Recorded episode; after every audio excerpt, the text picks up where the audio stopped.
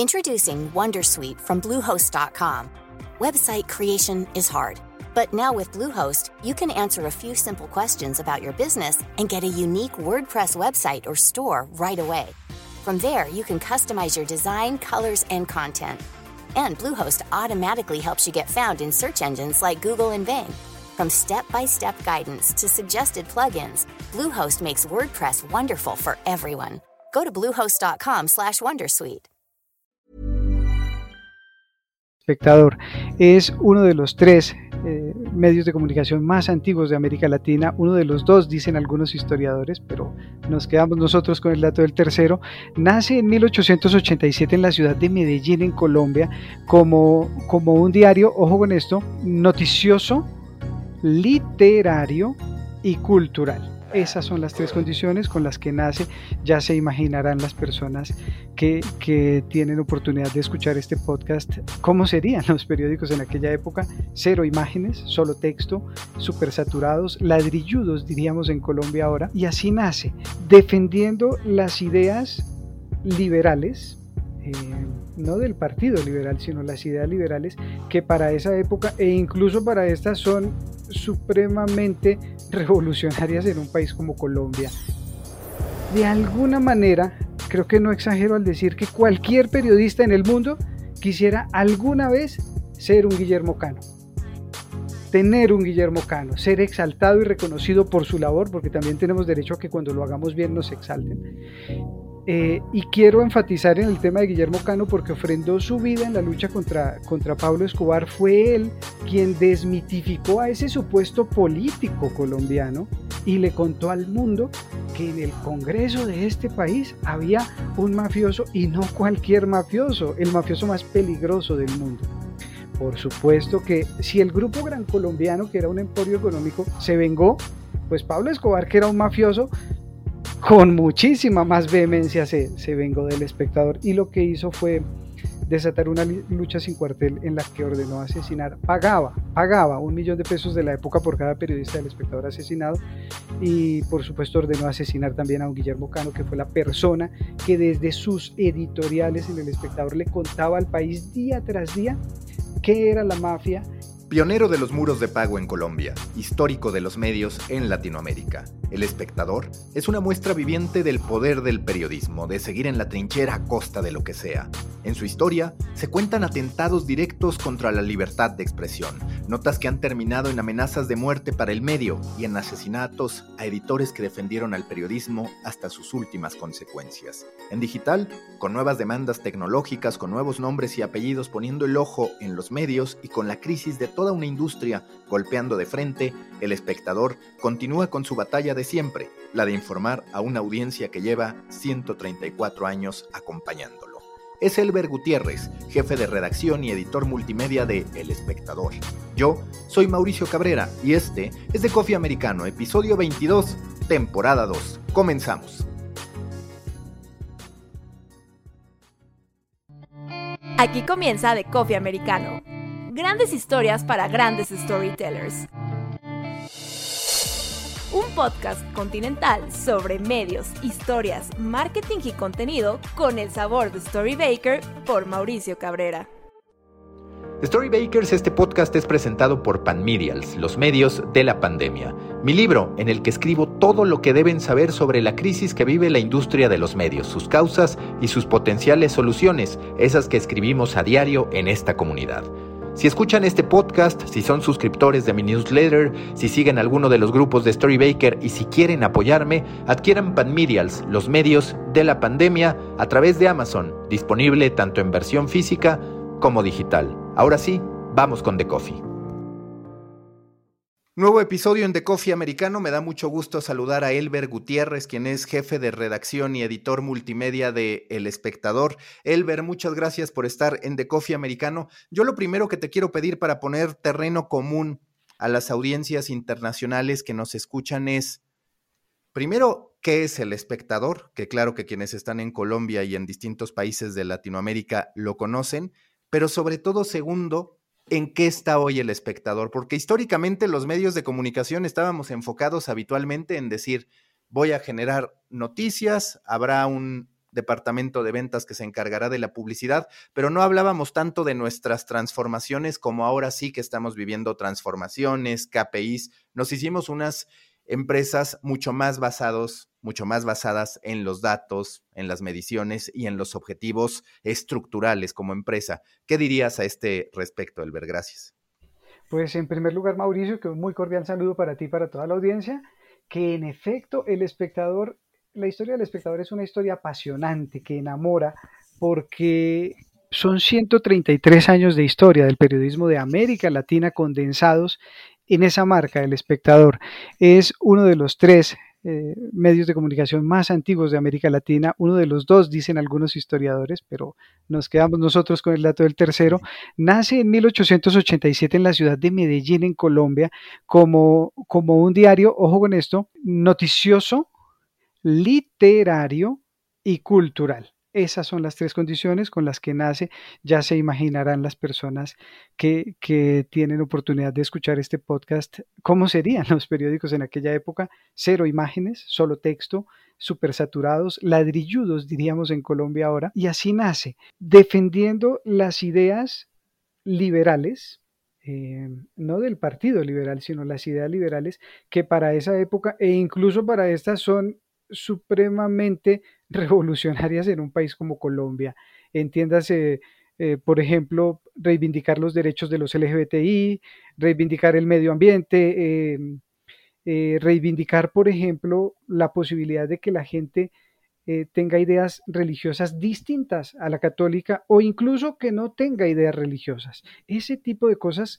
Con esas ideas nació El Espectador y pues por supuesto que en un país como Colombia, profundamente de derecha, profundamente católico, eh, no había cumplido el primer año de vida del periódico y su director ya había estado dos veces en prisión, producto de la censura conservadora, y ya le habían cerrado su diario.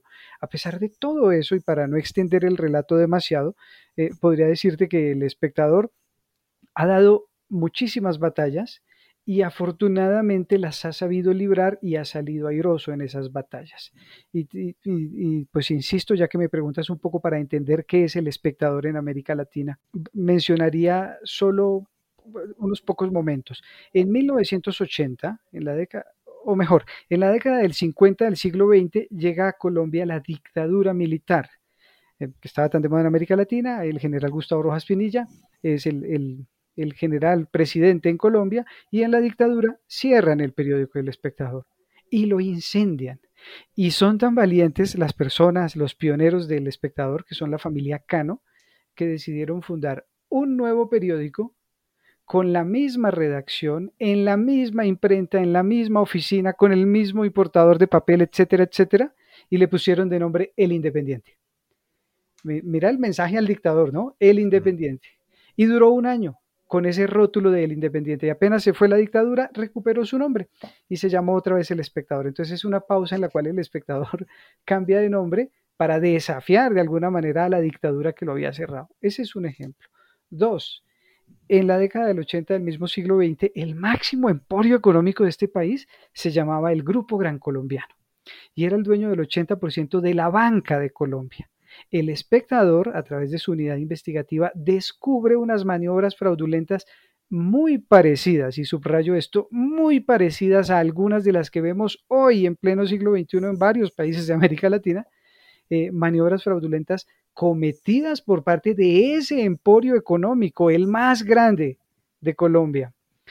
Y por supuesto que la, lo ventila, lo denuncia en sendos ejercicios investigativos, y la venganza del Grupo Gran Colombiano contra El Espectador es retirarle en masa la pauta publicitaria. Y tú sabes que un medio de comunicación, y las personas lo saben, sin publicidad, pues se muere. A tal punto llegó el ejercicio de venganza del dueño de los bancos, quitándole toda la publicidad al Espectador. ¿Qué ocurre hoy, cuarenta años después? Que ni en Colombia ni en ninguna otra parte de América Latina la gente recuerda qué era el Grupo Gran Colombiano, ni siquiera sabe que existió el Grupo Gran Colombiano. Y a pesar de esa venganza tan, tan profunda del grupo contra El Espectador, el grupo no logró su objetivo, y era acabar con El Espectador. En efecto, las investigaciones judiciales demostraron que El Espectador tenía razón en sus publicaciones. Vino una quiebra de los bancos en Colombia impresionante. Miles de familias perdieron sus ahorros, por eso yo insisto en que se parece mucho a cosas que pasan hoy en América Latina. Miles de familias perdieron sus ahorros y el emporio económico más grande de Colombia desapareció como consecuencia del escándalo. Una batalla desde el punto de vista económico del espectador. Y un tercer punto que ejemplifica qué es el espectador. El, en el Congreso de la República de Colombia había un señor que se llamaba Pablo Escobar Gaviria. Fungía como congresista el máximo narcotraficante del mundo, el enemigo público número uno de Estados Unidos, el hombre que más cocaína exportaba en el mundo. Y mucha gente lo sabía, por supuesto, pero nadie era capaz de decirlo y sobre todo de documentarlo, de demostrarlo. Pues bien, el diario El Espectador de Colombia asumió esa lucha en contra del narcotráfico y de hecho en esa lucha ofrendó la vida de varios de sus periodistas, incluido su director emblemático, don Guillermo Cano Isaza, cuyo nombre casualmente o no casualmente, con todo el derecho, Guillermo Cano Isaza, es el mismo nombre que lleva el máximo galardón a la libertad de expresión otorgado en cualquier parte del mundo, es decir, el de la UNESCO, de la Oficina de las Naciones Unidas. La UNESCO lo entrega el tres de mayo, que es, lo sabemos, el Día Mundial de la Libertad de Expresión. Y de alguna manera, creo que no exagero al decir que cualquier periodista en el mundo quisiera alguna vez ser un Guillermo Cano. Tener un Guillermo Cano, ser exaltado y reconocido por su labor, porque también tenemos derecho a que cuando lo hagamos bien nos exalten. Eh, y quiero enfatizar en el tema de Guillermo Cano porque ofrendó su vida en la lucha contra, contra Pablo Escobar. Fue él quien desmitificó a ese supuesto político colombiano y le contó al mundo que en el Congreso de este país había un mafioso, y no cualquier mafioso, el mafioso más peligroso del mundo. Por supuesto que si el Grupo Gran Colombiano, que era un emporio económico, se vengó, pues Pablo Escobar, que era un mafioso, con muchísima más vehemencia se, se vengó del espectador, y lo que hizo fue desatar una lucha sin cuartel en la que ordenó asesinar, pagaba, pagaba un millón de pesos de la época por cada periodista del espectador asesinado, y por supuesto ordenó asesinar también a un Guillermo Cano, que fue la persona que desde sus editoriales en el espectador le contaba al país día tras día qué era la mafia, cómo se había ensañado la mafia en este país, cuál era el riesgo de que todos viviéramos en medio de la mafia como tan tranquilos y nos acostumbráramos a eso y legitimáramos los comportamientos mafiosos.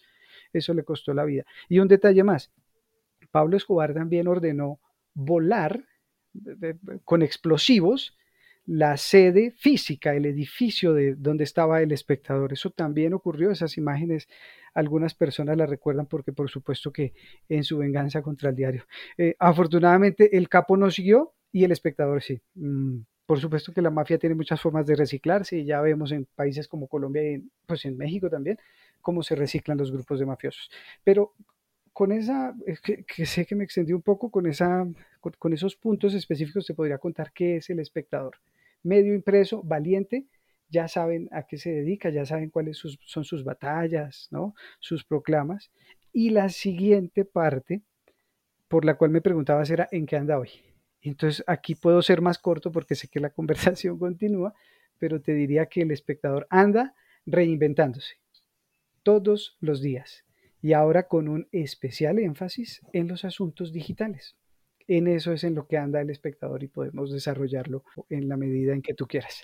Y que me encanta, me encanta que hables de estos antecedentes porque te hablan de una publicación atípica. Es decir, en distintos países podemos encontrar casos de periodistas valientes, épocas de diarios que tienen una narrativa de valentía, de rebeldía frente al gobierno, de un posicionamiento claro. Pero aquí lo extraordinario es hablar de una historia muy consistente con este sello particular que va con todo, con el periodismo por delante frente a cualquiera que sea la consecuencia. A ti digo, hoy día te está tocando vivir esta etapa, pero si lo intentas ver en retrospectiva o analizar, ¿qué te parece que ha tenido El Espectador para de verdad haber podido respetar esa identidad por tantos años, porque siempre en algún momento llega una nueva generación de directivos, un nuevo gobierno quizás con mayor poder de convencimiento, en fin, cambian mucho las circunstancias y de pronto a los medios, como a muchas empresas, se les olvida el propósito. ¿Qué dirías tú que encuentras en el A D N del espectador para que continúen con una filosofía y con valores que la propia audiencia identifica? Eh, excelente punto el que tocas. Yo creo que la respuesta va por el lado de la dirección del periódico. El periódico fue fundado por un señor que se llamaba Fidel Cano Gutiérrez, bisnie- bisabuelo, perdón, del actual director, Fidel Cano Correa.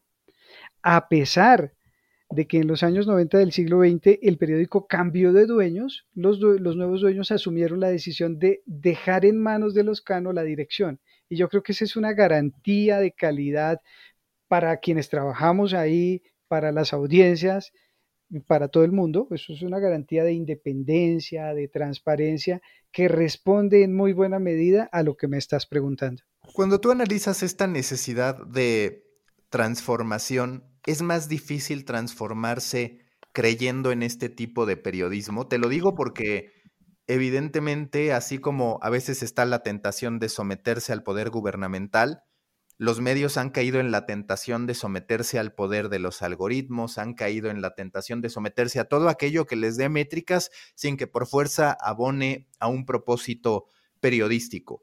¿Cómo se intenta desde una empresa con tanta historia, con tantos valores tan arraigados, tener una transformación digital exitosa que además tiene esta ironía, si lo queremos llamar así, en el que el medio más añejo de Colombia es también el primero en establecer un muro de pago?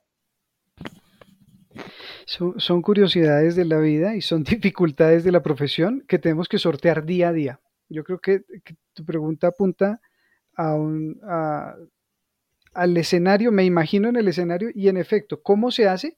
Luchando contra ello día tras día. Todos los días tenemos que pelear contra ese tema, porque tienes toda la razón, aciertas cuando dices que, que hay, por ejemplo, ahora de alguna manera una dictadura del clic, diría yo, y, y pues están los ejercicios de los equipos de S E O y están eh, las nuevas métricas. Insisto en que el espectador es ciento treinta y tres años de impreso, pero apenas llevará unos diez, doce años de manera decidida en el mundo digital. Entonces estamos aprendiendo muchas cosas.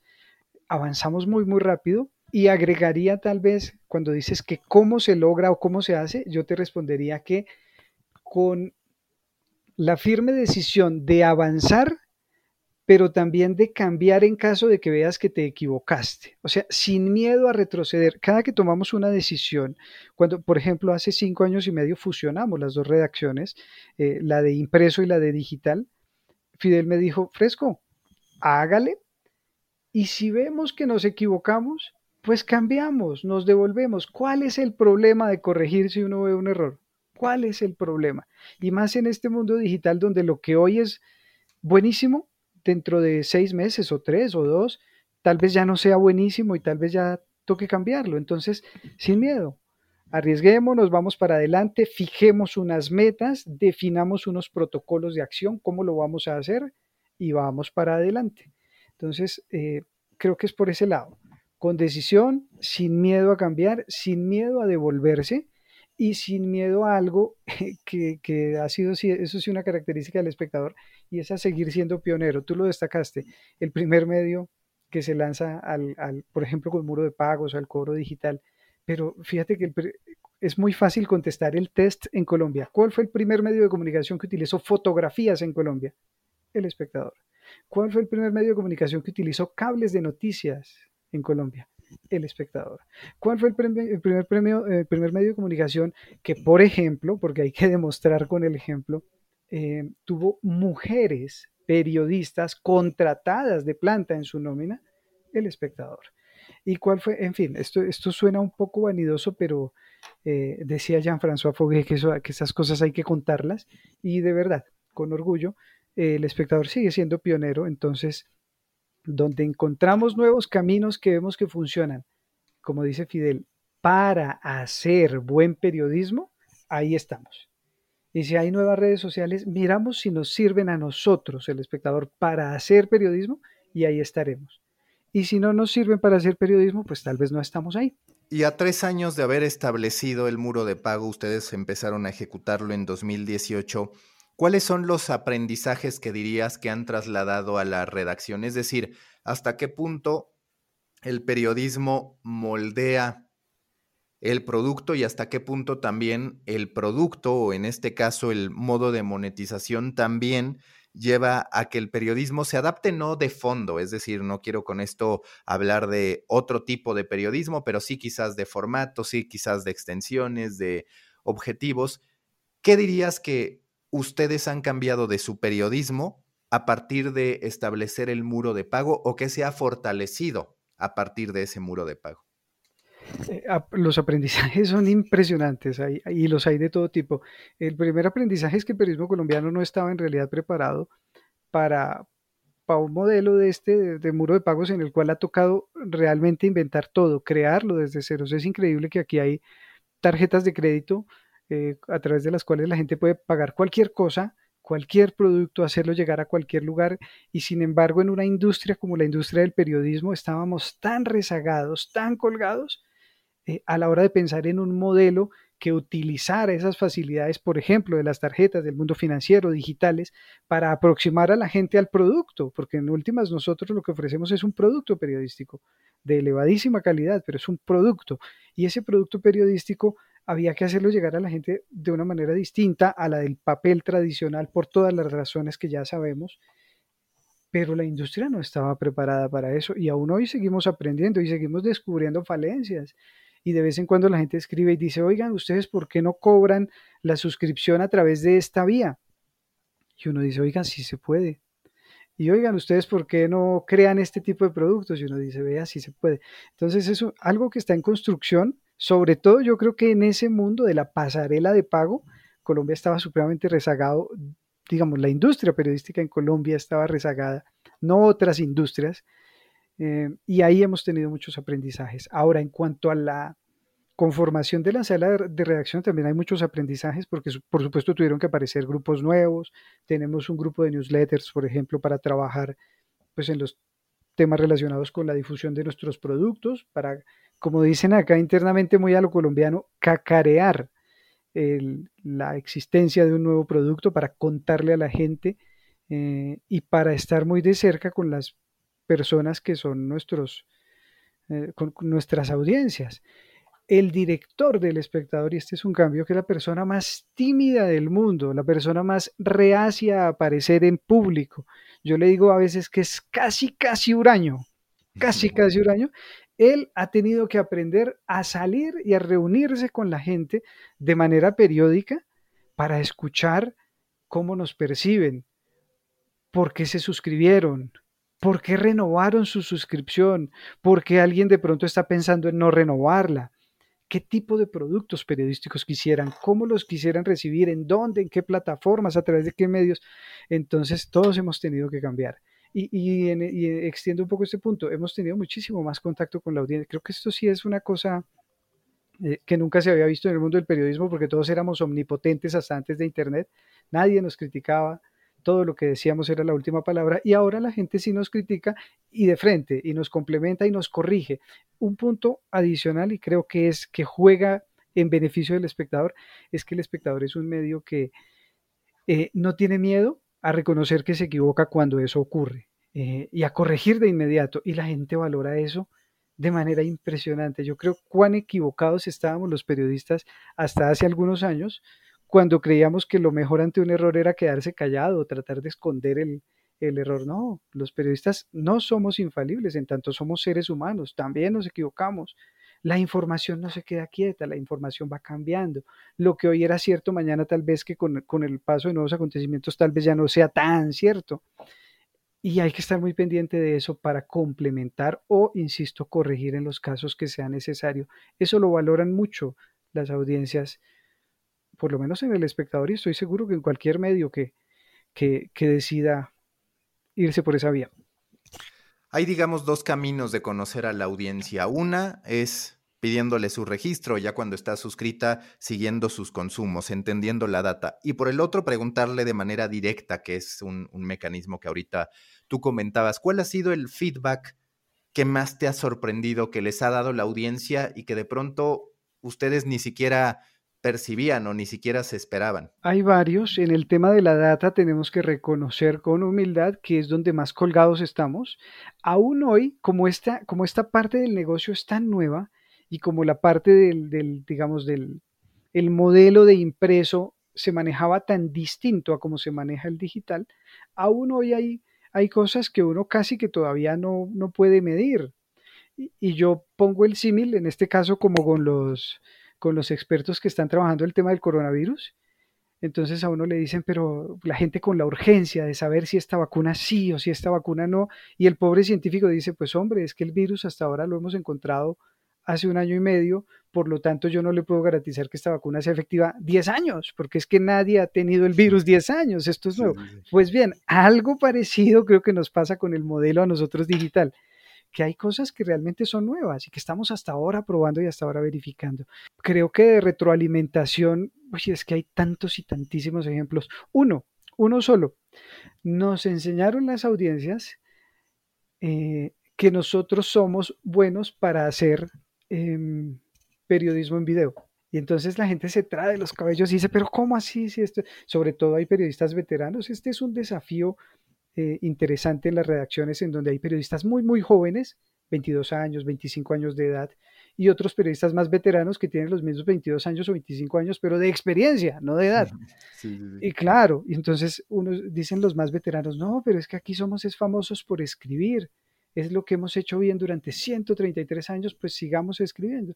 Y alguien dirá, no, pues también podemos, podemos escribir, pero también podemos hacer videos. Las audiencias nos lo enseñaron. Y nos escribían constantemente y decían, pero hombre, si usted tiene el documento que comprueba el fraude, ponga el documento. Eh, y después decían, bueno, póngalo pero animado, que, que, que la página navegue y que uno lo pueda correr, resálteme lo interesante. Lo, no, esto no es un, una cosa ahí plana, estática y quieta, esto, es, esto está vivo, anime sus infografías. Por ejemplo, esa es otra enseñanza. Y qué buenas infografías hacemos ahora, pero porque nos regañaron y nos enseñaron que había que hacer infografías. En contenidos ni se hable, ni se hable. O sea, la llegada del digital con decisión por parte del espectador nos ha traído unos beneficios impresionantes en contenidos, porque yo puedo escribir mi nota y digo algún mensaje, la, la, sea cual sea la lección de mi historia, y alguien me escribe y me dice, uy, señor periodista, no es cierto. El que cometió el delito no fue ese, sino que fue este otro, investigue por acá, es más, le mando el número telefónico, es más, tome las redes sociales, es más, es más, y te hacen el trabajo. Eso lo hemos aprendido, porque usualmente el, el periodista de impreso es como más desconfiado, ¿no? Uno se lo imagina como el señor de la lupa, con una gabardina, un sacoleo gigantesco, escondido, así, auscultando. No, no, no, no. La gente ahora, esto es muy dinámico y nos está enseñando todos los días. Acabo de salir hace tres días de una reunión con el equipo de La Pulla y el de Las Igualadas, que son dos ejercicios de video muy conocidos en América Latina, De, de periodismo de opinión del espectador, eh, y estábamos hablando sobre qué hacer para este año y me decían, vamos para Twitter, metámonos en, tu, eh, metámonos en, perdón, en TikTok, metámonos en TikTok con todo. Y alguien en la redacción dirá, no, TikTok es para niños, TikTok es para jóvenes, pero bien, las audiencias nos están enseñando que si escogemos bien el camino y si, le, si somos inteligentes para meterle periodismo, podemos estar en TikTok. ¿Por qué no? Y cuando analizas qué es lo que convence a la audiencia de suscribirse, a ver, ustedes tienen un argumento muy fuerte construido a lo largo de los años que no lo tienen, por ejemplo, los medios digitales, que no lo tienen medios más jóvenes, que no lo tienen medios con otra postura, que es esta política liberal que cuestiona al gobierno, que cuestiona a otro tipo de poderes también que surgen en el camino. Pero he visto también que, por ejemplo, en sus paquetes de suscripción, ofrecen una serie de beneficios complementarios, desde cursos hasta descuentos, hasta asistencia a eventos, en fin, es una serie de un portafolio de beneficios. ¿Cuál es el aprendizaje que ustedes han tenido a ese respecto sobre el detonante, sobre lo que lleva a una persona a sí suscribirse por el espectador? Nosotros seguimos midiendo eso constantemente y hemos encontrado momentos específicos en los que en efecto se lanzan campañas y funcionan. Las campañas ayudan a que en ese periodo específico la suscripción crezca. Entonces uno dice, uy, esto sí sirvió, este producto sí funciona, y hay que acompañar el buen periodismo con campañas. Pero, pero por supuesto que tenemos la decisión, sin desconocer el medio, sin desconocer que hasta el New York Times tiene un ejercicio muy interesante con recetas, por ejemplo, de cocina, que le ha ayudado a jalonar suscripciones, pero de manera impresionante, en millones.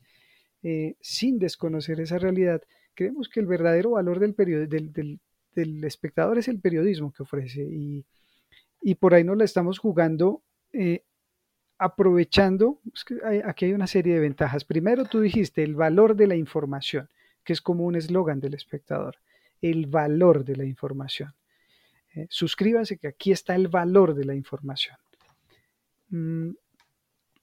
A eso como que pretendemos sacarle el jugo, la gente lo valora y a la gente le interesa. Pero además el espectador pertenece a un conglomerado de medios del cual hacen parte, por citar unos ejemplos, Noticias Caracol, Blue Radio, una estación de radio muy conocida eh, en Colombia, la revista Vea, la revista Shock, la revista Cromos, que es una revista centenaria, la más antigua también. Eh, más de cien años tiene la revista Cromos, y en fin, to- entonces, ah bueno, el Teatro Julio Mario Santo Domingo y Cine Colombia, que es eh, la empresa de cine, de cinema más grande de este país, pues entonces es válido hacer alianzas con ellos para ofrecer productos en, los, digamos, en alianzas en las que todos salgamos beneficiado, beneficiados. Sí es válido y sí nos gusta hacer campañas en donde incluyan, por ejemplo, que la gente pueda ir a cine si se suscribe al espectador, ¿por qué no? O que tenga un descuento en cada boleta, cada vez que vaya a ir al cine, en el ticket, le hagan un descuento si es suscriptor del espectador. Eso funciona. Esa estrategia sí ha servido, por ejemplo. Es muy buena. De vez en cuando tú sacas estrategias que no pegan tanto, pero la del cine es buenísima. A la gente le encanta ir al cine. Lástima la pandemia, ¿no? Lástima claro. la pandemia. Pero yendo a cine, la gente encuentra muy atractivo el hecho de suscribirse a un, a un medio de comunicación. Eso ayuda, y si de, de ñapa es un muy buen medio de comunicación y te ofrece información relevante y, digamos, con las características del espectador, pues qué maravilla. Hay que sumar, es mi, mi, mi, mi conclusión sería, hay que sumar todo, y es válido sumar, es válido sumar al buen periodismo unas buenas campañas que te aporten y ayuden a jalonar suscripciones. ¿Qué tanto el periodista debe tener en mente el objetivo en términos de suscripciones? Tú, como jefe de redacción, por ejemplo, ¿qué tan informada está la redacción sobre los números en materia de suscriptores, sobre los objetivos que a nivel de negocio se han trazado, que ahora van íntimamente ligados? Quizás siempre, salvo en la época en que pensamos que digital era gratuito y que se podían vender banners mientras tuviéramos el inventario y demás, pero hoy hablamos de un matrimonio en el que es el periodismo el que apalanca las suscripciones, como quizás también pasaba en el impreso, nada más que aquí puedes ir midiendo de manera mucho más efectiva. ¿Qué tanto procuras informar a tu redacción sobre esos objetivos, o qué tanto tú les dices, pues hagan lo que saben en materia de periodismo y no se preocupen tanto por este otro lado que es más de negocio? Hay una historia muy curiosa en El Espectador, y es que el emblemático director del cual hablamos hace un instante, don Guillermo Cano Isaza, él tenía eh, letreros a la entrada de la redacción, de su oficina, eh, y había uno muy chistoso que decía que si usted viene a hablar de temas periodísticos, bienvenido, pero si viene a pedir favores políticos, eh, devuélvase, y si lo que viene es a buscar negocios, siga por este pasillo hacia la oficina de publicidad. Y ese cartel ejemplificaba de alguna manera el pensar, el sentir de una generación acostumbrada a que lo periodístico estaba completamente separado, divorciado de lo publicitario, de la pauta, de los ingresos, de la propaganda, de todas estas cosas. Y eso fue muy exitoso, y eso le dio valor y reconocimiento al espectador. Sin embargo, hoy, pues estoy completamente seguro de que el panorama ha cambiado en ese sentido, y que es obligatorio que los periodistas conozcan la realidad del medio de comunicación y de las áreas en las que trabajan, especialmente porque está muy de moda el desarrollo de proyectos especiales que puede, eh, permiten que la redacción sea más dinámica, que se mueva. Entonces, por ejemplo, hace cinco años tenemos un proyecto que es periodístico y pedagógico, que se llama Colombia veinte veinte, ahora cambió de nombre y es Colombia más veinte, dedicado a la información sobre el proceso de paz eh, del Estado colombiano con la ya desmovilizada guerrilla de las FARC. Y para desarrollar ese proyecto, pues el, el, el equipo periodístico se ha ensanchado, ha crecido, pero la gente tiene que saber cuántos años va a estar. Ah, bueno, son solo cinco años, porque esto entonces no es a término indefinido. Bueno, listo, esos cinco años, ¿cómo estamos trabajando? ¿Cómo nos miden? Porque pues hay una financiación internacional para un proyecto específico, entonces pues el financiador tiene todo el derecho a pedir, a, a establecer de común acuerdo con el medio de comunicación cómo medimos el éxito del proyecto. Y entonces pues la gente que elabora el proyecto tiene la necesidad y la obligación de saber eso. Nos miden por clics o nos miden por, qué sé yo, por cantidad de videos elaborados o por... ¿Cómo nos van a medir? ¿Cómo nos van a medir? Eh... Sí, es bueno que la redacción lo sepa. Cada equipo conoce las cifras de su sección específica. Tal vez, bueno, y algo de las cifras globales también. Esa es otra cosa que es muy abierta en El Espectador. La gente, digamos, nuestros datos de tráfico, nuestros usuarios únicos, qué sé yo, todo esto, lo, esto es público y cada vez lo sabe más gente. Entre otras porque ya no es un secreto. En los medios de hace cincuenta años la gente ocultaba sus cifras o mentía, ¿no? Los periódicos decían, uy, yo imprimí un millón de ejemplares y hmm, a lo mejor no estaba imprimiendo tantos ejemplares, pero ¿quién le decía que no? Hoy, como hay tantas formas de medir, pues es mucho más fácil identificar al que esté de pronto inventando cifras o cosas de esas, entonces no tiene ningún sentido que los medios le oculten a sus periodistas las verdaderas cifras y muy especialmente los K P I, los objetivos, pues, para que todos sepamos hacia dónde vamos. ¿Qué percibes hoy sobre la apertura o no del mercado colombiano a pagar por contenido periodístico? Ya no solo del espectador, sino sabemos que El Tiempo, por ejemplo, hace unos meses también implementó su muro de pago, ahí esta semana con su propio modelo de muro de pago. ¿Percibes que al final el que haya más medios de comunicación volcados, montados en la búsqueda de monetizar a través del lector, contribuye a que se normalice, digamos, la idea de que una persona debe pagar por contenido que le agregue valor? ¿Una persona debe pagar por contenido que le agregue valor? Yo creo que sí, el periodismo de calidad vale, cuesta, siempre ha costado.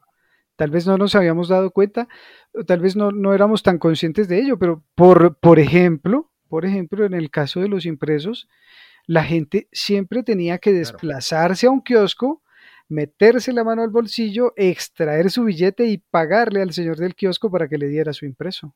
¿Y te parece que ya la sociedad, que ya la sociedad colombiana lo terminó de aceptar? Porque es cierto que durante muchos años los que le quitamos esa normalidad a la idea de pagar por contenido fuimos los propios medios de comunicación, sobre todo aquellos que no teníamos impreso, pues en digital se nos olvidó que se le podía cobrar por buen contenido a los lectores. Y de pronto la idea antes de establecer un muro de pago era de, bueno, a ver si termina funcionando. Cada vez hay más casos.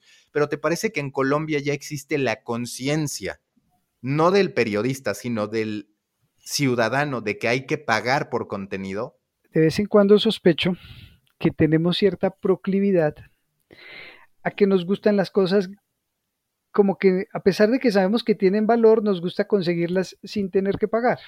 Claro, claro. Y eso no estoy hablando de periodismo, estoy hablando de ciertas costumbres en esta región del subcontinente que, que, que, que de vez en cuando pasan. ¿Cuál es el lío? No es que la gente no quiera pagar, sino que, por ejemplo, todavía hay cierto medio al ejercicio transaccional.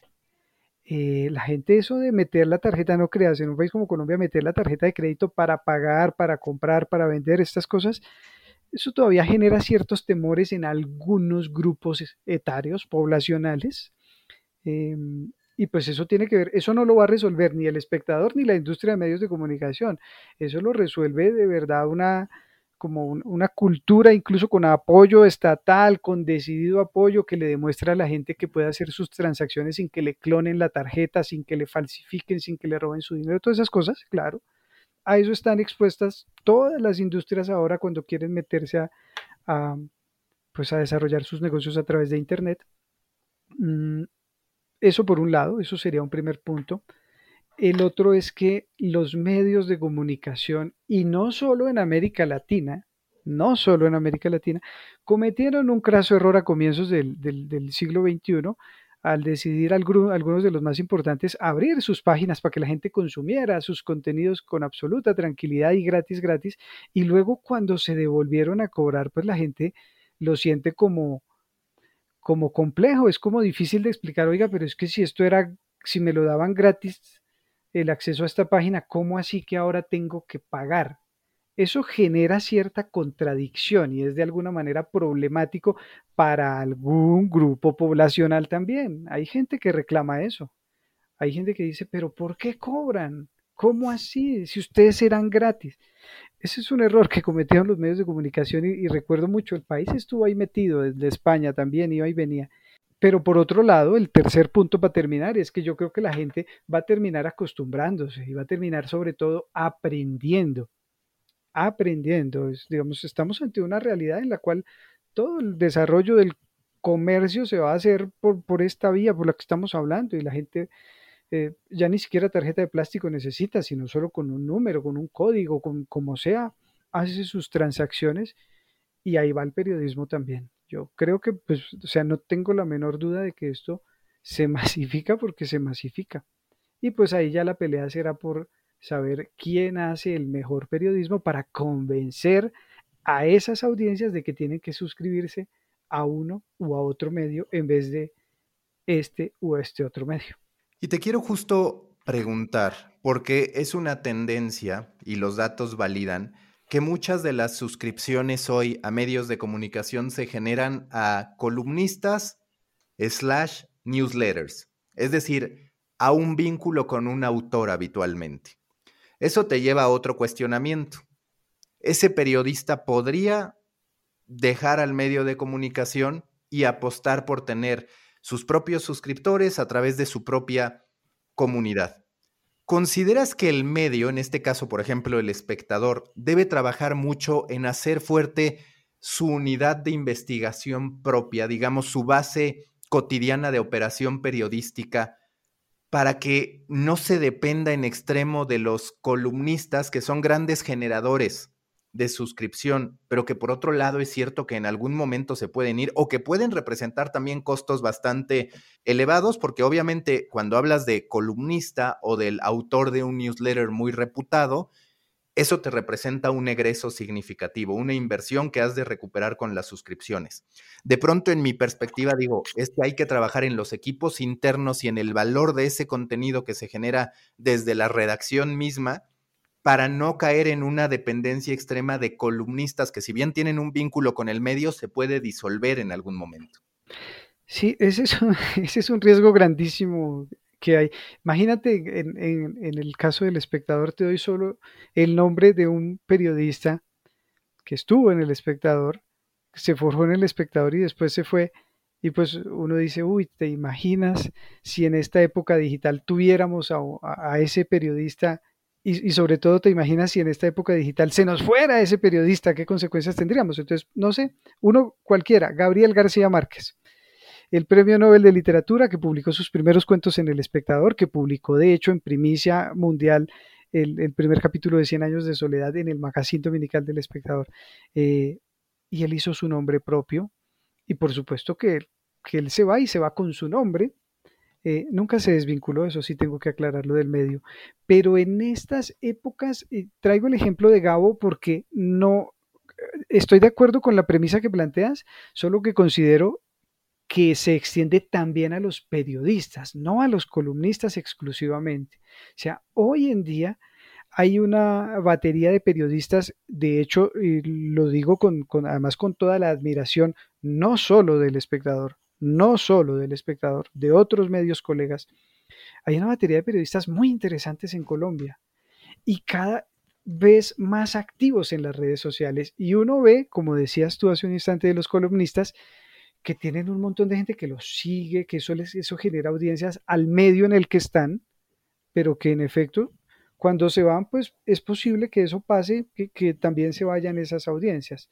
Eh, o no que se vayan esas audiencias, sino que se vayan algunos de los seguidores, digamos que están ahí por asuntos, por reconocimiento personal a ese periodista, por conocimiento específico de la labor de ese periodista. Pero también habrá otros eh, usuarios, eh, suscriptores, que reconozcan el valor del trabajo en equipo y que reconozcan el valor de esa cantera que constantemente está sacando periodistas valiosos, eh, brillantes, muy destacados. Eh.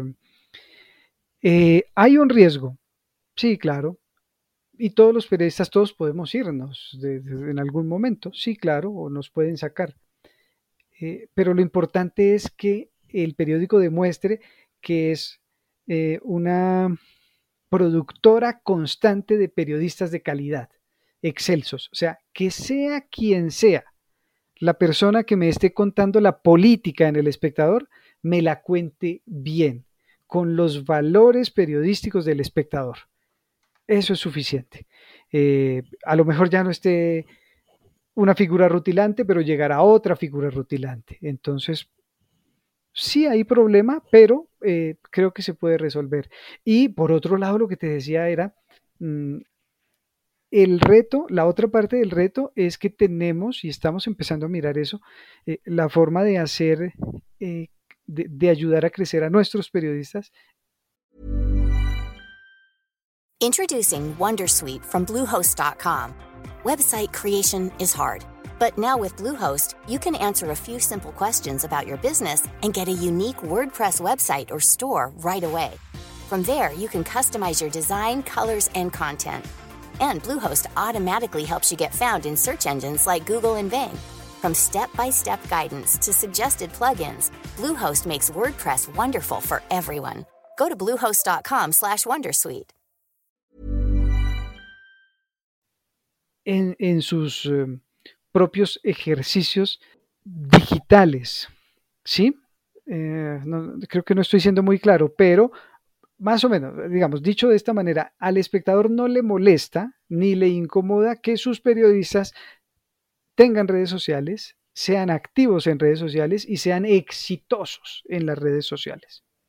Eso, eso estoy viendo que es un ejercicio muy interesante de medios de comunicación del mundo, en los que bien manejado eso termina aportándole muchísimo al medio. Entonces, que el periodista individualmente crezca, que su nombre crezca, por supuesto que eso ayuda. Y, y no, no, no pensándolo de la manera, entre comillas, egoísta, de que, ay, no, no lo dejo crecer porque si crece se me va. No, yo creo que eso no, no es por ahí. Hay que ayudar a crecer a todo el mundo. ¿Dirías que los newsletters van a seguir afianzándose como claves en cualquier muro de pago? Porque hoy día hasta el New York Times termina anunciando que treinta y tres por ciento de los newsletters de su oferta se hacen exclusivos. Hay empresas enteras que se construyen a partir de modelos de suscripción de newsletters. ¿Cuál es tu perspectiva a este respecto? Yo creo que sí van a seguir creciendo. El, el ejemplo del, del, del New York Times, claro que que nos dice mucho de, de cómo va la cosa. Y algo de eso hemos sentido aquí también, ¿sabes? En porcentajes un poco parecidos también lo hemos sentido. Pero, por supuesto que considerando y teniendo en cuenta las diferencias de mercado, las diferencias del país, etcétera, etcétera, para los tiempos que llevamos nosotros metidos en este negocio, eh, y para el tamaño del mercado, creemos que todavía hay mucho espacio para crecer y que los news todavía nos están aportando eh, y, y nos pueden aportar más. Digamos, en eso estamos convencidos. De hecho, acabamos de hacer crecer nuestra unidad de news. Eh, vamos a fortalecer por ese lado. Una de las últimas preguntas de este episodio de The Coffee Americano. Hace rato hablabas de lo importante que ha sido poder socializar con la audiencia, que el director pueda escuchar las opiniones de los lectores, que haya cierto intercambio. Hablando de esta parte del periodista y su propia audiencia que se hace comunidad, ¿qué tiene que hacer un medio de comunicación en tu perspectiva para también tener su comunidad? Es decir, no solo lectores que respeten al medio, sino lectores que se involucren en el día a día con el medio de comunicación, que desde mi perspectiva es uno de los grandísimos desafíos de los medios de comunicación, porque hablamos de que estamos en la economía de la atención y que ahí todos estamos queriendo captar el mayor tiempo posible a nuestras, a nuestros seguidores, a nuestros fanáticos, a las personas que nos siguen. ¿Qué se puede hacer desde el medio de comunicación para estrechar ese vínculo con la audiencia y convertirla auténticamente en seguidora, no solo en una audiencia que me lee y se va? Tiene que ser proximidad, cercanía, servicio, beneficio y sobre todo identidad. Si la, si la relación cumple con esas características que acabo de denunciar, especialmente la de identidad, que la audiencia se sienta identificada con el medio de comunicación, esa relación no tiene pierde, esa relación no la acaba nadie. Pueden surgir muchos medios de comunicación más y esa relación perdura. Si la gente se siente identificada y siente que le están satisfaciendo la necesidad de información. Por eso es importante que en esa relación, medio de comunicación, audiencia, haya constante diálogo y haya constante interacción por todas las vías posibles, por un contacto cercano, eh, como decía yo hace un instante, del director con, las, con sus suscriptores, eh, pero también a través de los distintos canales digitales. Al fin y al cabo, si estamos hablando de suscripciones digitales y de periodismo eh, que llega por canales digitales, pues hay que buscar la forma de conectarnos y de estar ahí con la gente. Eh, hay que buscar la forma de que las historias que la gente quiere aparezcan, no que aparezcan las historias que el periodista quiere, sino que las, las, las que les sirven a la gente. A mí me puede parecer supremamente interesante una historia de un deporte. Voy a dar un ejemplo de la vida real. En Colombia, uno de los muchos ejemplos de miopía que tenemos en, en Colombia desde el punto de vista periodístico es que tradicionalmente los medios de comunicación en sus franjas de deportes informan casi que exclusivamente de fútbol, soccer. Y cuando informan de fútbol, comienzan sus eh, informes, sus secciones deportivas, con el resultado de los equipos de fútbol de Bogotá.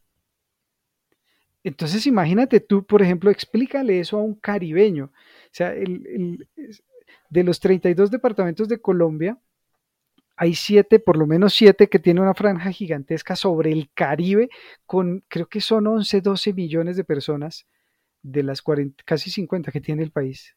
doce millones de personas que nacen casi que jugando al béisbol, que tienen un bate, que todas, hasta las abuelitas saben que es el béisbol, y no necesariamente saben que es fútbol. Y nosotros seguimos informando. Entonces, si un medio de comunicación no se da cuenta de eso, muy seguramente no va a ser exitoso en el Caribe colombiano. El medio tiene que aprender qué es lo que le gusta a su audiencia, qué es lo que le sirve a su audiencia, qué necesita su audiencia. Y si nos vamos por ese lado, funciona la relación con las características que describía al comienzo. Creo que esas son, muy especialmente, que la gente se sienta de verdad identificada, que sienta que le están hablando de lo que le sirve. Habrá temas muy, muy importantes que de pronto no me funcionan mucho. Y habrá temas eh, que de pronto el periodista considera no tan importantes y que sí son de urgente necesidad de resolución y de divulgación para sus audiencias. Pero el periodista no está conectado con sus audiencias y por lo tanto no lo sabe. Te voy preparando la última pregunta. La última pregunta de siempre en The Coffee es: ¿cuál es el tema de tu industria que más quebraderos de cabeza te ha significado, que más noches sin sueño, que más cafés te ha consumido, en términos de decir, a ver, es que le estoy dando vueltas, estoy reflexionando mucho sobre él? ¿Cuál es ese tema que más te inquieta? No, ahí sí la lista es interminable. Esa es muy gran, esa es más difícil que la de las suscripciones, porque una principal es cómo hacer crecer nuestras suscripciones, eh, cómo hacer que ese esfuerzo pues valga la pena, ¿no? Que, que no nos quedemos por el camino. Y eso es, como dirías tú, eso es un quebradero de cabeza. Todo el mundo está pensando y uno dice, ay, en Europa hacen esto, en Estados Unidos hacen lo otro. Entonces, número uno, preocupación básica fundamental, el tema de las suscripciones. Es, en eso está concentrado el equipo y esa es la directriz que tenemos de, de Fidel Cano, que es el, les reitero, es el director del Espectador y nos dijo las suscripciones. Nuestra preocupación son las suscripciones que se logran por parte de la redacción ofreciendo un periodismo de calidad excelsa, pero también por parte de los demás equipos de T I, de publicidad, etcétera, etcétera, buscando otras formas de aproximarnos a las audiencias y contándoles lo que hacemos para facilitarles que lleguen a nosotros, que se suscriban y que, que continúen con nosotros. Preocupación número uno, ese. Preocupación número dos, y fíjate qué paradoja, el tráfico. El tráfico hasta hace unos años era la preocupación número uno en los medios de comunicación que se habían metido al digital. A nosotros no es que no nos importe, cuidado con eso, no es que no nos importe, pero nos importa más utilizar ese tráfico para, no sé si valga la expresión, si se entienda, sacarle jugo, claro, y convertirlo en suscripciones. Eso es lo que nos interesa más ahora. Eh, si a eso le, le puedes sumar las preocupaciones típicas del día a día del periodismo, de los problemas que hay de ejercer esta profesión en Colombia, sabrás que no terminan nunca las preocupaciones, ¿no? Pero, pero creo que por ese lado, la conformación de equipos, la adaptación de la redacción siempre. Esa es una preocupación, preguntarnos hasta qué punto mi redacción, que era muy, muy nueva hace unos meses, tal vez hoy ya sea anquilosada, tal vez hoy ya sea demasiado vieja, tal vez ya sea una redacción dinosauria. ¿Qué habrá que cambiar? ¿Qué habrá que hacer? ¿Qué habrá que mantener, quitar o poner? Miles de preocupaciones. En eso se nos va la vida, ¿no? Tú sabes. Elber, muchísimas gracias y mucha suerte con El Espectador. Muchas gracias a ti por la conversación tan amena, por, como decíamos al comienzo, por ayudarme a enriquecer, porque nosotros aprendemos mucho y lo sabes, nos enseñan mucho este tipo de diálogos y pues espero que nos podamos volver a ver pronto con nuevas y mejores noticias acerca de este fantástico mundo del periodismo y en este caso del periodismo digital. Gracias, Elber. Busca la próxima semana un nuevo episodio cargado con grandes historias continentales, endulzado con acento latinoamericano y narrado por grandes storytellers. De Coffee Americano, un podcast de storytellers para storytellers. Un podcast de Storybaker por Mauricio Cabrera.